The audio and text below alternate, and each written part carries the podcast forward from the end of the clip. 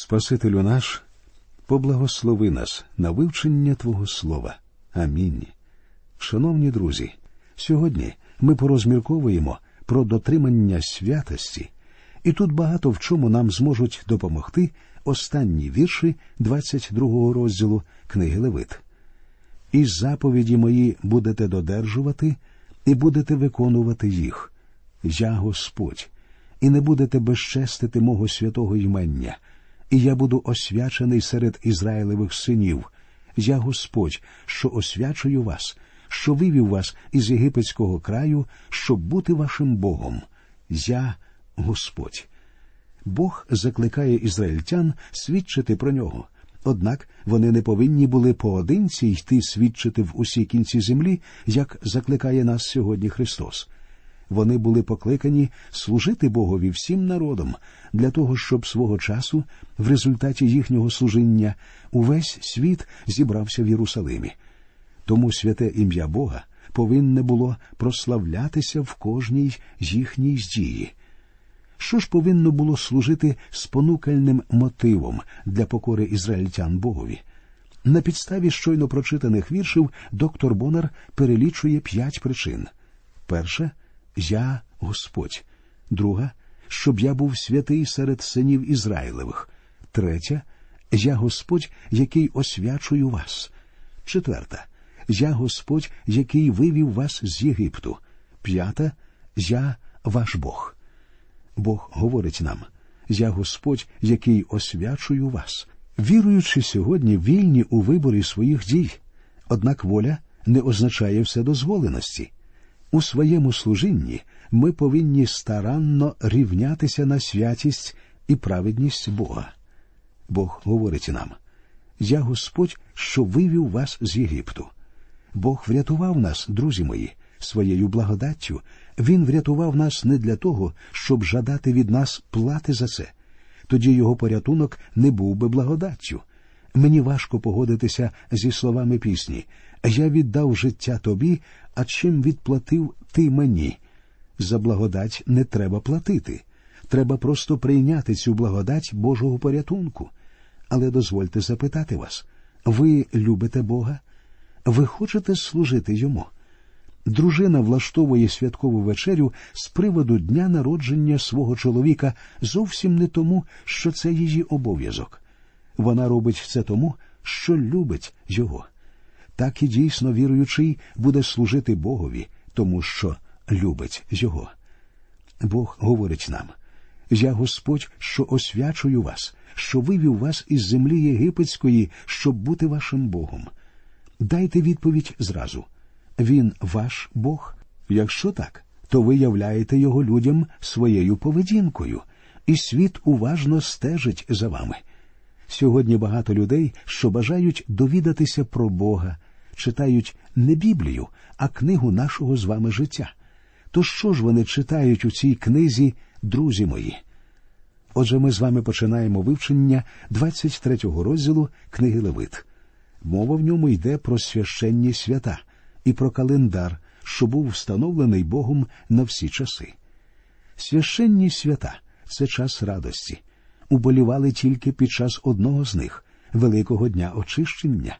Всі інші свята були ознаменовані втіхою та радістю. Бог хотів, щоб до нього приходили лише радісні, сповнені тріумфу люди. Вважається, що слово, яке позначає дні цих свят, означало в перекладі передбачений, встановлений час. Іноді це слово перекладають як постійний час, але найкраще, мабуть, перекласти його як священна пора. Подробиці про ці свята знаходяться в інших місцях писання, тоді як у книзі Левит вони даються в строгому порядку, що має особливий сенс. Спочатку перелічуються сім свят, крім суботи. Субота не була святом, вона служить відправною точкою в часі. Число сім, тут, як і в книзі об'явлення, зустрічається досить часто. Ним вимірюється час. Субота це сьомий день, а всього нараховано сім свят. П'ятидесятниця це свято сьомого тижня. За сьомим молодиком випливає день очищення, а свято кучок це свято сьомого місяця. У 25-му розділі ми довідуємося про суботній рік і про ювілейний рік. Вони також пов'язані з числом сім.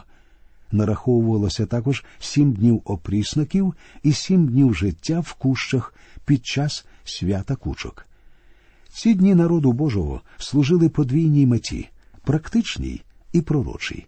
З практичної точки зору свята виконували соціальну і економічну функції. Вони збирали всі дванадцять колін для поклоніння і спілкування. Усі чоловіки були зобов'язані прийти до Єрусалиму для поклоніння на три свята на Пасху, на П'ятидесятницю та у свято Кучок, про що говориться у 16-му вірші 16-го розділу книги повторення закону. Як бачимо, все це служило об'єднанню та згуртуванню народу. Люди приходили з усіх областей царства поділитися думками, займалися торгівлею та обміном. Невиконання цих вказівок було однією з причин, за яких вся нація розділилася на північне і південне царство. Більшість свят були обумовлені сільськогосподарським життям країни і особливо збиранням врожаю. Це стосується насамперед свята перших плодів, п'ятидесятниці і кучок. Таким чином, Єгові поклонялися і на пшеничному полі, і на виноградниках, і в садах зі смоквами. Хвала Богові перепліталася і поєднувалася з роботою людей, так що освячувався навіть їхній піт. Основна мета цих свят полягала в тому, щоб пророчо зобразити майбутнє. Кожне з цих свят вже знайшло або обов'язково знайде своє відображення і належне здійснення в часі, хоча більшість з них вже здійснилося. Про це ми обов'язково скажемо. Що стосується нас, то ми більше не повинні дотримуватися цих свят і ювілеїв. Христос виконав їх усі. Ось як говориться про це у 16 і 17 віршах другого розділу послання до колосян. Тож хай ніхто вас не судить за їжу, чи за питво, чи за чергове свято, чи за новомісяччя, чи за суботи, бо це тінь майбутнього, а тіло Христове. Хочу відзначити, що не всі свята згадуються в цьому розділі. Суботній рік і ювілейний рік будуть розглянуті у 25-му розділі, а свято Новомісяч у віршах з 11 по 15, з 28 розділу книги чисел. Давайте коротко розглянемо зміст цього розділу про священні свята. Вірші з першого по третій говорять про священний час суботи. Четвертий і п'ятий вірші говорять про свято Пасхи. Вірші з шостого по восьмий говорять про свято опрісноків. Вірші з дев'ятого по чотирнадцятий говорять про свято перших плодів. Вірші з 15 по 22 говорять про свято П'ятидесятниці. Вірші з 23 по 25 говорять про свято Труб. Вірші з 26 по 32 говорять про Великий день очищення. І нарешті вірші з 33 по 44 говорять про свято кучок. Я читаю початок розділу про священні свята і про суботу. Перший, третій вірші. І Господь промовляв до Моїсея, говорячи промовляй до Ізраїлевих синів і скажеш їм свята Господні, що з них скликатимете святі збори, оце вони, свята мої. Шість день буде робитися робота, а дня сьомого субота повного відпочинку. Святі збори жодної роботи не будете робити. Це субота відпочинку для Господа по всіх оселях ваших. Ви, напевно, вже помітили, що Бог завжди адресує свої вказівки цілком конкретним людям, і завжди корисно запам'ятати того, до кого саме він звертається в даний момент. У даному випадку звертається він до Моїсея, який повинний буде все передати народу. Хоча у святах буде фігурувати скинія, священики особливо не згадуються люди повинні збиратися разом, і свята повинні стати невід'ємною частиною ізраїльського календаря. Кожна священна пора, кожне свято мало свій особливий, властивий тільки йому зміст. а всі разом вони розкривають повні і пророчі стосунки Бога зі світом у часі. Кожне свято символізувало якусь велику подію в тому плані, який Бог передбачив для землі. Великдень розп'яття і смерть Христа. Опрісноки наше спілкування з Христом через Його смерть, перші плоди Воскресіння Христа, п'ятидесятниця виникнення церкви, свято Труб повернення Ізраїля у свою землю. Це повинно відбутися в майбутньому. Великий день очищення це те, що Христос зробив для нас на Христі. Кущі час, коли Ізраїль буде жити у своїй землі. Це повинно відбутися в майбутньому. Субота, що відзначалася щотижня, не може бути повноправно названа одним зі свят.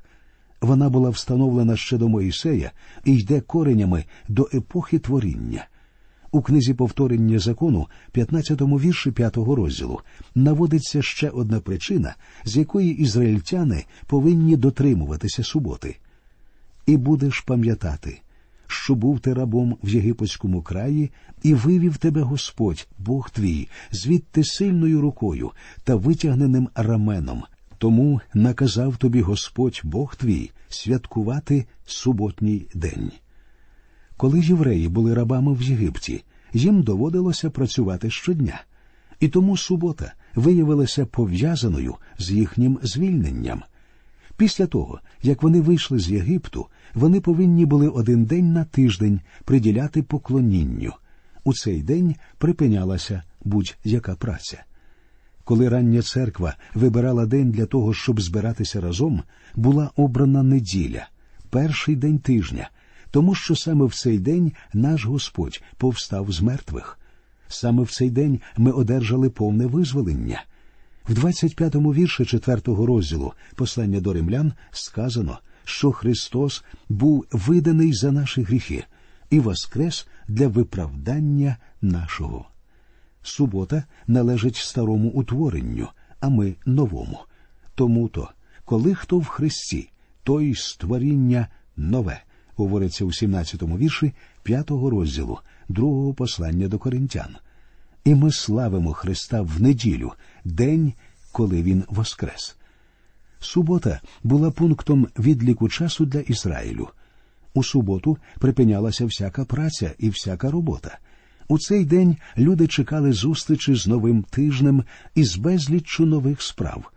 Субота також пророчо передбачала викуплення.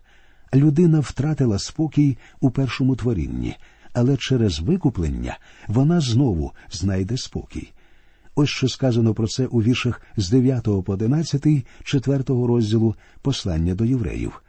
Отож, людові Божому залишається суботство, спочинок. Хто був війшов був у його відпочинок, той той відпочив від учинків своїх, як і Бог від своїх. Отож, попильнуймо ввійти до того відпочинку, щоб ніхто не потрапив у непослух за прикладом тим. Наш спокій наступить винятково через викуплення Христове. Для народу Божого існує спокій. У чому він полягає? У прощенні наших гріхів. У 28-му вірші 11-го розділу Євангелія від Матфія ми знаходимо такі слова Ісуса: Прийдіть до мене, усі струджені та обтяжені, і я вас заспокою. Спокій і викуплення це дві сторони суботи. Суботній день не був святом. Він пов'язаний з тижнем, а не з роком, і був не торжеством, а просто встановленим часом. Тепер прочитаємо, що пишуть про священне свято Пасхи, 4 та 5 вірші 23 розділу книги Левит. Оце свята Господні, святі збори, що скличете їх у їхнім означенім часі, у місяці першим, 14-го дня місяця під вечір, Пасха для Господа. Це свято описано у 12 розділі книги Вихід. А тут Пасха згадується як частина Божого календаря. Вказаний вірш свідчить про те, що свята починалися не з суботи, а з Пасхи. У другому вірші 12-го розділу книги Вихід Бог сказав Оцей місяць для вас початок місяців, він вам перший між місяцями року. Ця священна пора виявляє собою жертовну смерть Христа і цінність Його крові. От як про це говориться у сьомому вірші п'ятого розділу першого послання до коринтян. Отож, очисьте стару розчину, щоб стати вам новим тістом, бо ви прісні, бо наша Пасха, Христос за нас у жертву принесений. Свято Пасхи йде коренями до історичної події, насланої на Єгипет смерті первістків. Бог повелів ізраїльтянам заколоти агнця і помазати його кров'ю одвірки у своїх домах.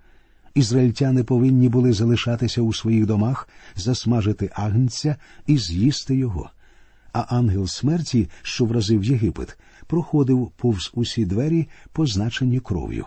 Коли ми з вами дійдемо до дев'ятого розділу книги чисел, то довідаємося, як Ізраїль відзначав Пасху, розташувавшись табором біля гори Синай. Свято Пасхи підійшло до своєї кульмінації в ніч арешту Господа Ісуса Христа, який, здійснивши вечерю зі своїми учнями, встановив нове свято на гаснучому вугіллі старого. А в шостому вірші п'ятого розділу книги об'явлення ми читаємо про те, як агнця вбивають. І я гадаю, що Пасхи також будуть дотримуватися в Царстві Божому. Ось що написано в 16-му вірші 22-го розділу Євангелії від Луки. Бо кажу вам, що вже споживати не буду її, поки сповниться в Божому царстві вона. Далі в книзі Левит ми читаємо про священне свято опрісноків, вірші з 6 по 8. А 15-го дня того місяця свято опрісноків для Господа. Сім день будете їсти опрісноки. Першого дня будуть святі збори для вас. Жодного робочого заняття не будете робити, і будете приносити для Господа жертву сім день. Сьомого дня збори святі, жодного робочого заняття не будете робити. Хоча цей день і вважається окремим святом, воно проте тісно пов'язано з Пасхою. Свято оприсноків наставало в перший день тижня, наступного дня після Пасхи. Історично воно прямо пов'язано з Пасхою, про що читали у віршах з 14 по 28, 12 розділу книги Вихід. Починаючи з дня, що наступав за Великоднем, опрісноки потрібно було їсти протягом семи днів. У Євангеліях від Матфія та Марка Пасха й опрісноки розглядаються як одне свято. Закваска тут, як втім, і скрізь, є символом зла, а опрісноки символізують спілкування з Христом за допомогою Його викуплення і святого життя віруючого. Великдень символізує смерть Христа за наші гріхи. Прийшовши один раз до Христа, ми вже не повинні більше порушувати спілкування з Ним і змушувати Його знову вмирати за нас. Ми повинні залишатися чистими, сповідуючи наші гріхи. Наш Господь сказав Петру у восьмому вірші 13-го розділу Євангелія від Іоанна, Коли я не вмию тебе, ти не матимеш частки зо мною. Це означає, що цінність і значення крові Христа зберігається для віруючих і після того, як він рятується. Далі ми читаємо коли ж ходимо в світлі, як сам він у світлі, то маємо спільність один з одним, і кров Ісуса Христа, Його Сина, очищує нас від усякого гріха. Кров Ісуса Христа продовжує очищати нас безупинно. Ось в чому значення свята опрісноків. Тепер прочитаємо про священне свято перших плодів. І Господь промовляв до Моїсея, говорячи промов до Ізраїлевих синів і скажеш їм коли ви ввійдете до того краю, що я даю вам, і будете жати жниво його, то снопа первоплоду ваших жнив принесете до священика, а він буде колихати снопа того перед лицем Господнім, щоб набути вподобання вам. Першого дня по святі священик буде колихати його. День, в який це відбувалося, точно не вказувався. Можливо, це був перший день свята опрісноків, а можливо, й останній. Важливо, що це відбувалося в перший день тижня.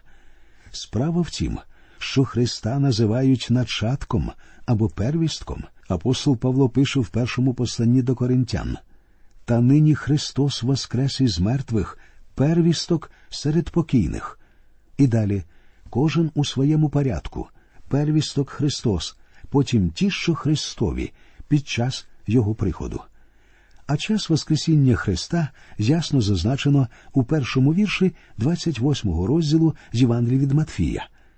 Як минула ж субота, на світанку дня першого в тижні прийшла Марія Магдалина та інша Марія побачити гріб. На цьому, друзі, ми закінчуємо нашу радіопередачу. Ми продовжимо вивчення 23-го розділу книги Левит в нашому наступному радіопосиланні. До нових зустрічей в ефірі. Нехай Господь вас рясно благословить.